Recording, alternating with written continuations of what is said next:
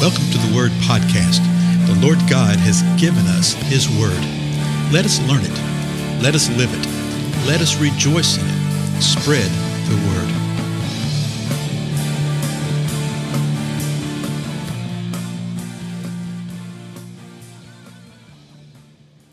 Blessings, everybody. This is Dale. Thank you so much for joining with me today on the Word Podcast. Whew, I'm out of breath.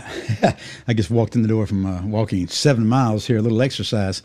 Probably should have breathed a little more before I started this, but such is life. I don't have much time today. So uh, we're in Acts chapter 8. We've just gone through in the previous episode the first four verses of this, where we saw that Saul was in hearty agreement with putting Stephen to death.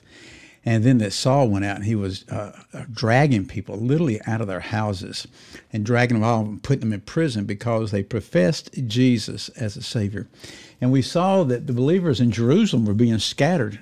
Okay, they were being scattered out of Jerusalem, except for the apostles. The apostles remained in Jerusalem, but they were being scattered about. So, verse 4 is the last verse we left off. Do you remember what it said there? It said this Therefore, those who had been scattered went about preaching the word. Even though they were being persecuted, even though they had been, as they say in the Deep South, run out of their town, even though they had had to leave, why would you have to leave? Yeah, because of persecution, because of death threats, because your business being destroyed.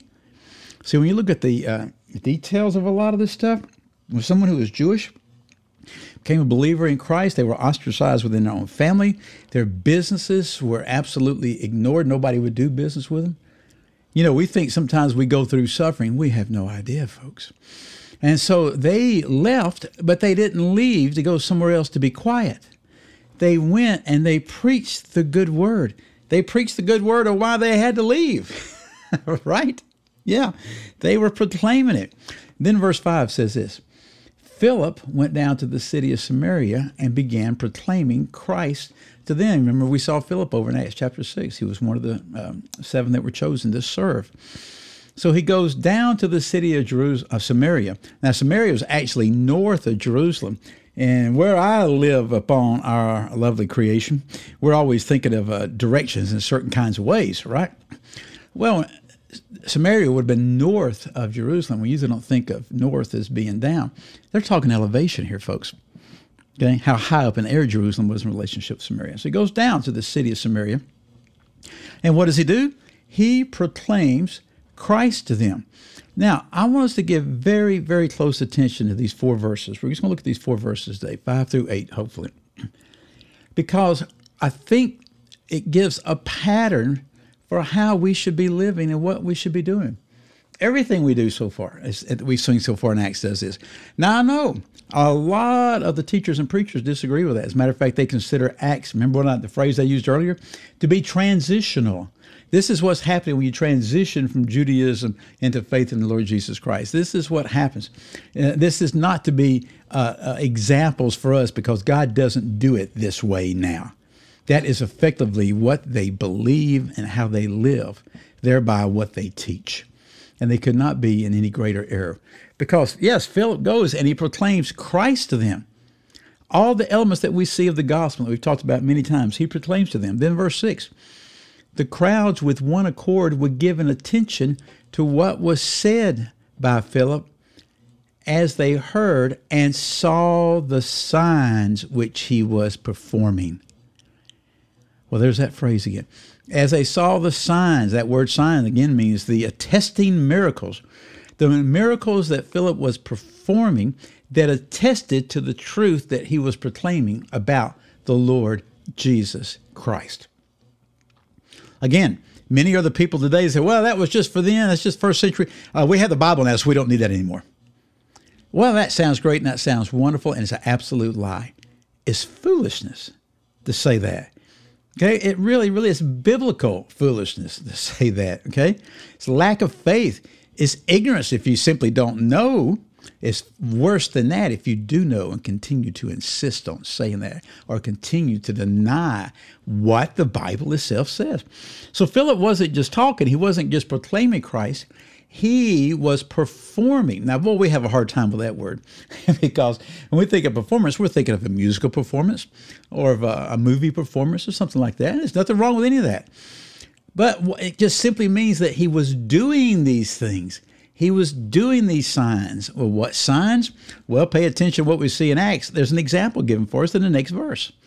Verse 8 of chapter, I mean, verse 7 of chapter 8 says this For in the case of many who had unclean spirits, they were coming out of them shouting with a loud voice, and many who had been paralyzed and lame were healed.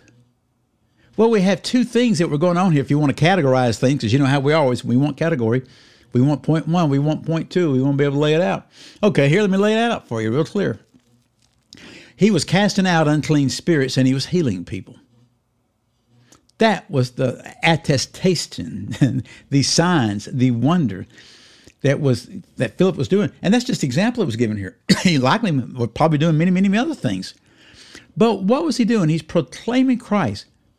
The fact that he came, that he is the Messiah, that he lived a sinless life his death, burial, resurrection.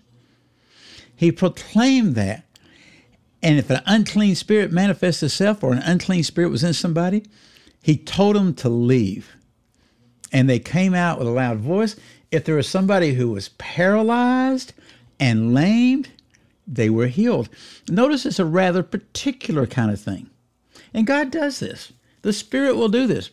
Now, this is not done at the behest of an individual, it's done by the empowerment of the Holy Spirit in and through an individual. Can we quench the Spirit and refuse to cooperate? Well, absolutely. Yeah, we can do that. The Spirit won't move. But if we are open to what the Spirit wants and we walk in obedience, the Spirit will do the way He wants to. And in Philip's case, right here, those that were paralyzed and lame were being healed. Now, the Lord heals every physical ailment. But quite often, certain people will have certain anointings. I know people that are like that right now. I can name names, but I'm not going to name names. Uh, you'd get a kick out of it but I did. Yeah. Uh, but we've actually seen this in their life that when they pray for somebody that has a particular type of ailment, God heals. As a matter of fact, that starts getting around town. So if somebody has that ailment, they'll say, hey, you need to get so and so to pray for you because they did for me when I had that, and God healed me of that. Folks, that is what we are to be doing as the body of Christ. But it is so heartbreaking to sit there and watch to sit there and listen at what the professing body of Christ, and a lot of these are true believers, but they're just babes in Christ because they don't know, and they don't have teachers of teachers. They don't lead them. They don't have uh, leaders to lead them that really know what the Scripture says, that really believe it, that really live those kind of lives. And so it's like a you know a, a bunch of little infants trying to lead one another. I mean, it really, really is. It's the saddest thing in the world. They have no idea that this is what we're supposed to be doing. You know what the outcome is of this? So you have the crowds that were gathering together, they're giving attention. And they're giving attention to what Philip is saying. And not only what he's saying, but that's being drawn, that attention is drawn to what he's saying because of what they're seeing. The signs, unclean spirits coming out of people, people who are paralyzed and lame being healed. Here's the reaction Acts 8 8. So there was much rejoicing in that city. well, you reckon? Isn't that great? There's much rejoicing in that city. See, we make the mistake. We try to rejoice. We try to act rejoiceful. We try to get people to rejoice when they don't have anything to rejoice over. We try to get them involved in some activity and something and this and that. And, you know, we have joy and it's a good time together. And this is the life of Christ. That's a very shallow understanding, folks. I love having hamburgers with somebody, okay? But that's not the kingdom life, okay? healing those who are paralyzed and lame, casting out demons, proclaiming Christ to the lost world.